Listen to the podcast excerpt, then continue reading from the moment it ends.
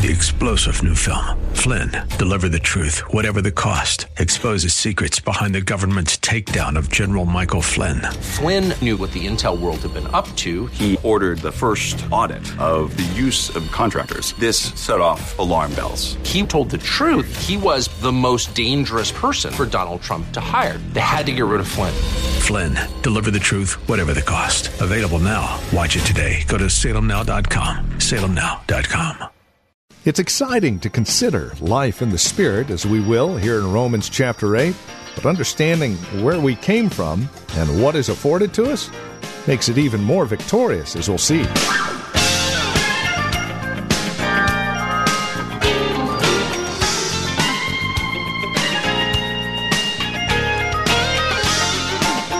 Life in the Spirit. That is a victory cry the Apostle Paul lays out for us in Romans chapter 8, verses 1 through 11. And here today, in verses 14 through 17, we see the specifics of this life in the Spirit, what we've come from, and where we are today, from a slave to a son. For all of the wonderful, glorious details, let's catch up with Pastor Phil Howard from Valley Bible Church in Hercules for today's broadcast of Truth for Today. The first 17 verses of Romans 8 is describing life in the Spirit. Verses 18 through 27 will be talking about the prospect of glory that we're going to we're heading somewhere. And then Romans 8 28 through 39 is just telling you you can be sure that you'll be there because God gives us the promise of secure passage to get you to glory. And so let's just continue where we began last week life in the Spirit. And uh, uh, for you that were not here, let me just review quickly and bring you up to verse 12. First of all, life in the Spirit is a life free from condemnation. Romans 8 1. To be in Christ is to be free from guilt and free from condemnation. And uh, that alone is worth the whole eighth chapter. Just uh, if we could just get uh, condemned, beat up, guilty Christians to finally say, if Christ bore it, I don't have to. If he bore my penalty, why am I flagellating myself and trying to heap more judgment? Did you know God did everything that needs to be done to satisfy Him about your sin? When will you be satisfied? He's satisfied. It's you keep dragging it up. It's you that's doing all this. That's not God. If you are in Christ, He's waiting for you to start celebrating and get over being condemned. Christ really did bear. And life, spirit people can fly because they know number one, there's no warrants out for my arrest by God. Everything's clear. Isn't that wonderful? Two, some of you act a little guilty. I think there might be some warrants there. I don't know. But anyway, uh, two, it's a life of freedom, a life of freedom from sin. I am free from sin. And did you know what? Most Christians don't think, we, you think I'm lying to you. We, we really talk out of both sides of our mouth here. Did you know that you can live free from sin, well, for about five minutes? Are you talking about Billy Graham? No, I'm talking about you. If you're in Christ, God has sent the Holy Spirit to come in you, and He can do in you and for you what you cannot do by yourself. He gives you the power to overcome that thing that's been whipping you, beating you. He sets you free. Is that, am I reading it? Am I making this up? Uh, he sets me free from the. I didn't hear you. Uh, look at your Bible. Law of sin and death. Now, does he or does he not? It's an indicative. He does. This is not probability. He does. If you're not free, you're not in Christ. Figure it out. Where are you? In Christ is liberation. I don't call it liberation for uh, the Allied troops to get to Germany, and I still have to live the rest of my life at Auschwitz. Hey, the proof of the liberty is the chains came off the gate, and they came and told me you're free. Go free. No longer are you under the Nazi regime. And when Christ defeated your sin at the cross, He's invaded your life to cut the chains and say, Go free, my child. I've set you free.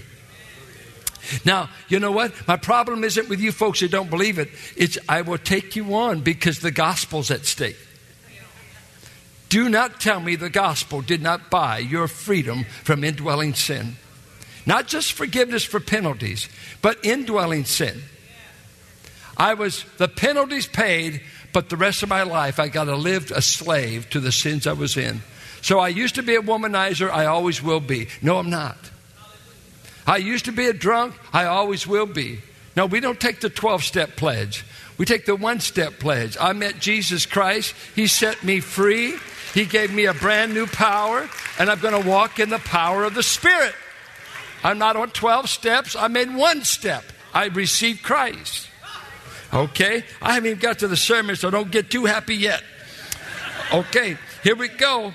For what the law was powerless to do, uh, this, God sent the Son to pay for it, put the Spirit in me, and that is, I've now been introduced to a life of obedience. But it's the Spirit fulfilling all the law commanded through me not by me, but through me. I'm cooperating, but I'm now living a fulfilled life before God because the Spirit enables me to keep everything God expects of me.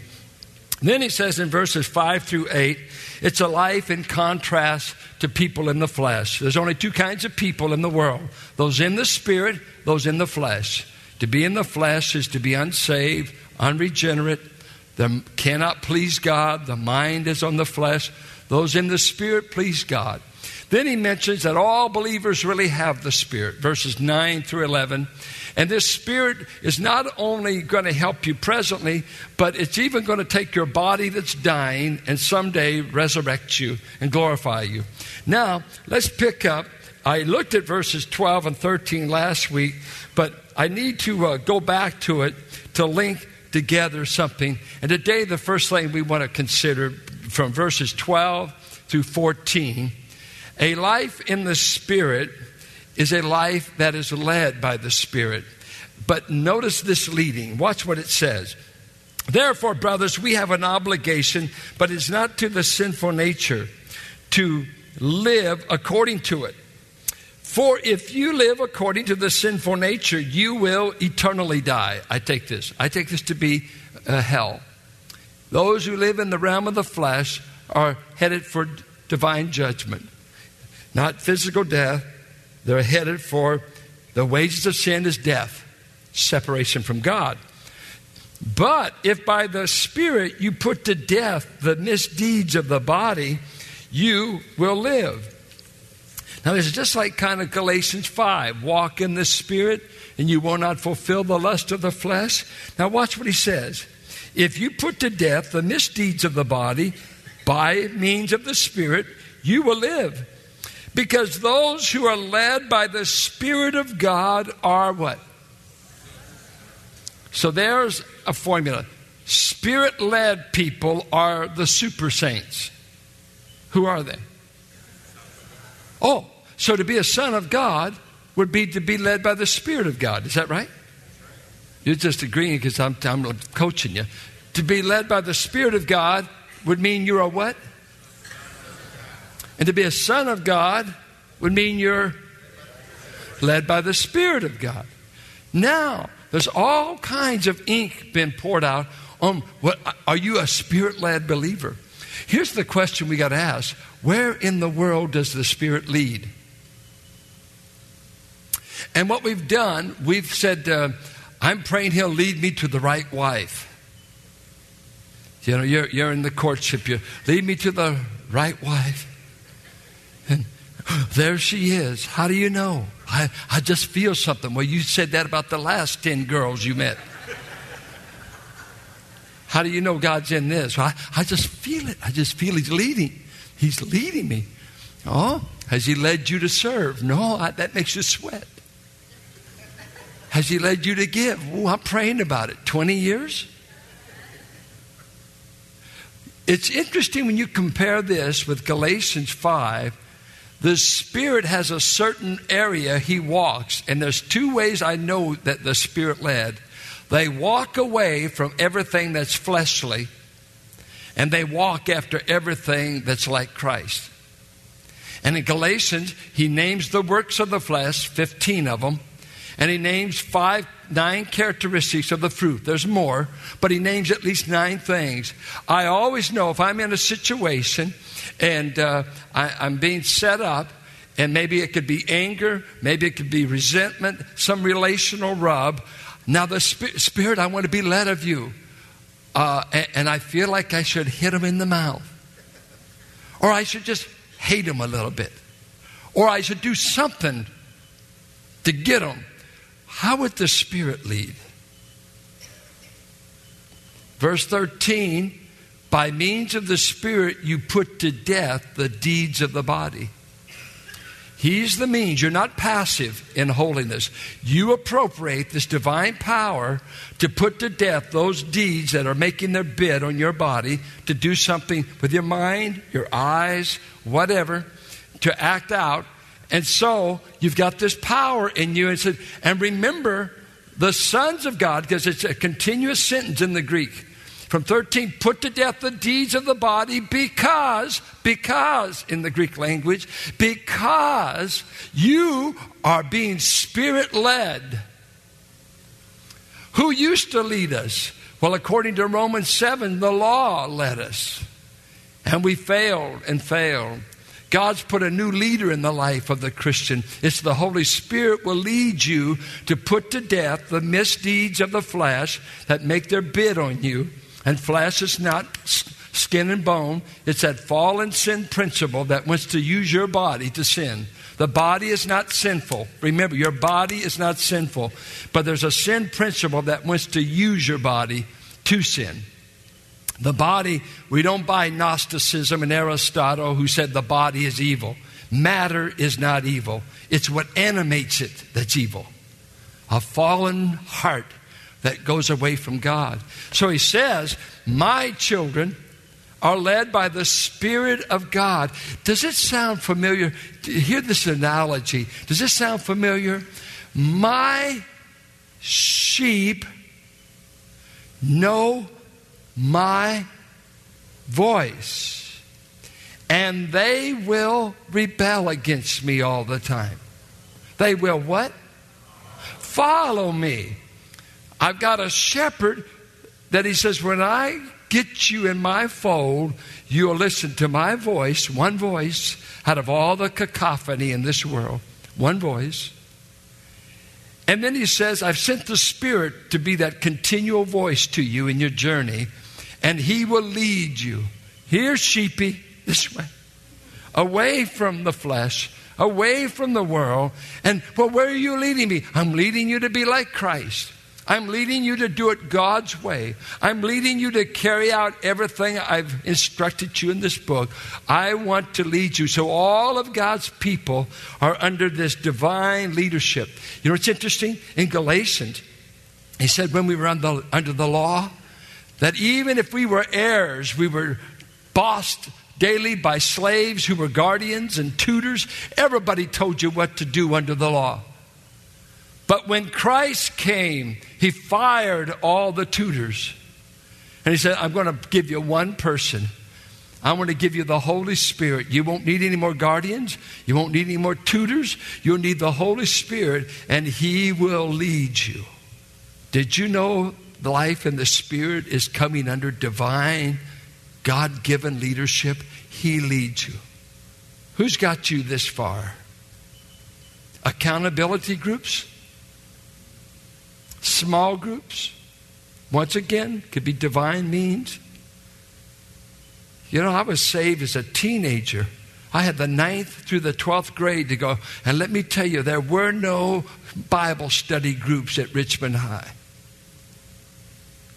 I had to quit going to the boys' bathroom in the morning, in the winter. We'd go there because it was cold, because everybody talked about what they did on the weekend, and I was trying to live for God. I don't know where I hung out. I tried to find some place to get out of the cold, but I couldn't go to the boys' bathroom. It was big. and all the guys that hang out and exchange war stories and drunken parties and immoral escapades. I said, I got to go somewhere where I could be with God. Who, who did that? Spirit led. Who was it that told me to break up with this girl because I wasn't strong enough to be moral if I stayed with her? I'm only 15. Come on, God doesn't care if you're moral at 15, He does if you're His own. If you're not a sheep, you know, I see some of these sheep around here, we, we, they say, bah, bah, but when you track them, you see wolf prints.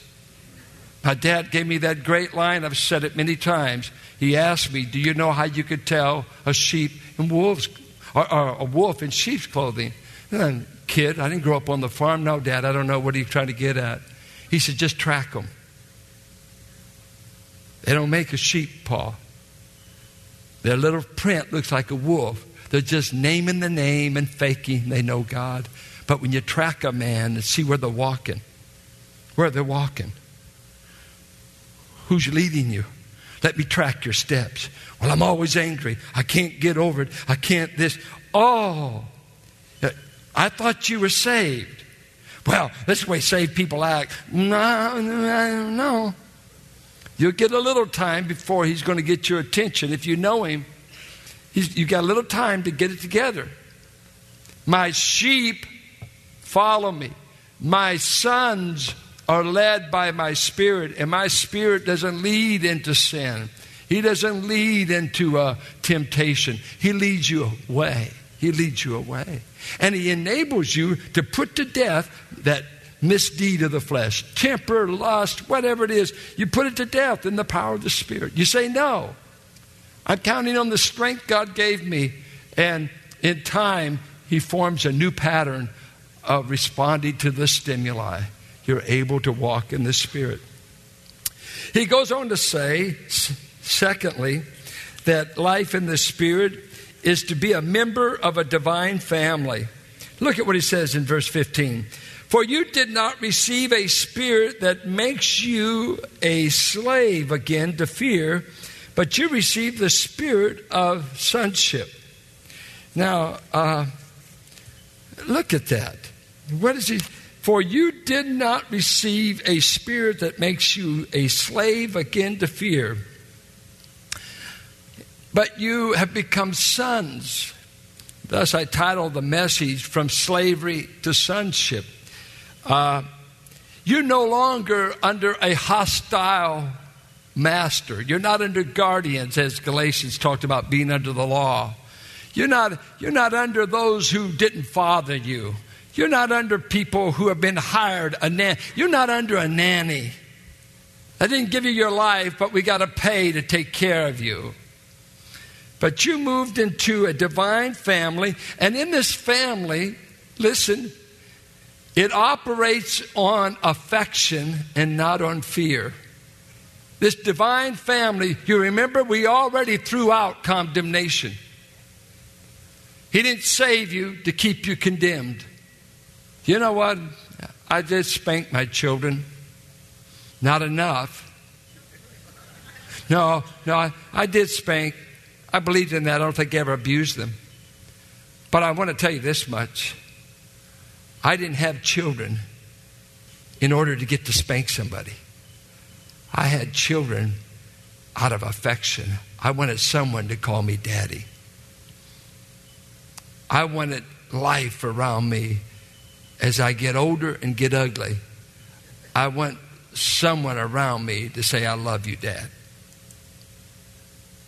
And in this family, he says, fear will not operate in the children of God towards God. They're not afraid of the law. They're not afraid of the guardians. They're not, they have the fear of the Lord. That's the beginning of wisdom. That, that, that principle, that's respect for this God. But it's the idea that it's not a dysfunctional family where you don't feel welcome to be there. Oh, dad's home. Go hide. You're going to get boxed. The dog's going to be kicked. He might give mother a whipping. I, I had a friend of mine that he fled his house every weekend because his dad would get drunk and beat up his mother on the weekend. So he said, I fled. I fled to libraries in the Philadelphia area because I couldn't stand to see my mother beat up another weekend. Imagine growing up in that environment. God is saying to you as His sons, I don't slap and box and demean my children. I've given the Spirit to lead you, and in this family, you will not be treated like a slave, and you will not be dominated by the anxiety, fear. What will he do to me? Will he hit me? Will he hurt me? Is the home safe? No, no. You've got it made if you're in Christ. You've landed. You're in safe arms. You're in the family of God. You see, God paid a bigger price to get you in His family than your dad did with your mom. We don't know if you were conceived in love or lust. And a lot have been conceived in lust, but you were conceived at the cross. And foundation of the world, God planned to slay His Son to get you in the family. So you're no small purchase. You're big time purchase. This is not a 15 minute sex act. This is a divine price that the Father and the Son were willing to pay to make you a son. It cost them the Son to make you a son. Fear has torment, the Bible says, but perfect love casts it out, and salvation is perfect love. And notice what he does in the family. God wants to teach you divine family talk. And he says, We cry, Abba, Father. You know what's interesting about this? The only one who ever is recorded to use this is Jesus. And I think one of the most pressing things is Jesus used it in his last hours before the cross. This is what he prayed in uh, Mark 14 in Gethsemane Abba, Father. I mean, the perspiration looks like drops of blood. He's praised three times for the cup to pass from him. If you ever read the biography of dying soldiers. You know what the most common word on the lips of a dying soldier is? Mama. Tell mama goodbye. They got a sweetheart, but it's the most common mama. Now he says the Spirit led sons of God, whether they're male or female, there's something on the lips of the family. It's called Father. Father. Abba. J. Vernon McGee tells the story that he had visited a certain hospital in L.A. hundreds of times to comfort people from the church he pastored, the Church of the Open Door. And he comforted them, and God's going to see you through. God's going to take care, claim the promises. Uh, everything's going to work together for good, and, and the pastoral duty, and, and give a few verses and go on. But he said he finally wound up in one of those beds with lung cancer. And in his typical way, if you read his words, friend, I was scared. I wasn't waiting for somebody to come in and give me the same old verses. Or just to pat me, it's going to be okay. Stiff upper lip, get over it. And he tells about Wilbur Smith paid a visit to him and stayed with him. And how are you doing, Vernon? He said, I'm scared. I'm afraid I'm going to be buried in a few months with this lung cancer. But he said when Wilbur left, he asked the nurse to close the curtain around his bed.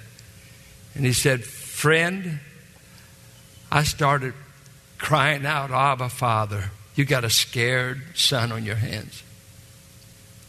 I don't have time to be pastoral or profound. Abba, Abba, Father, this is your child. Could you come to me? This family taught.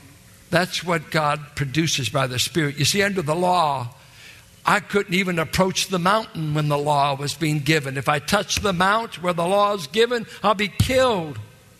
And then all of a sudden, God says, I'm going to show up another place in history, and it's going to be on another mountain. It's going to be on Mount Golgotha. And when you come there, you can come a sinner and leave a son, and you can touch God at the foot of the cross.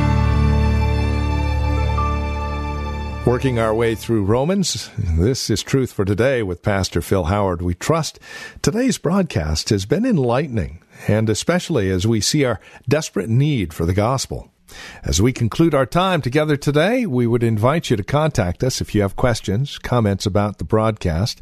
Maybe you have a question about your own walk and relationship with the Lord, or a prayer request. We'd love to hear from you. Please get in touch with us today. Now, we have a couple of ways to do so. The easiest might be simply visiting our website, truthfortodayradio.org. You can drop us an email. We have other means of contact that you'll find there at truthfortodayradio.org.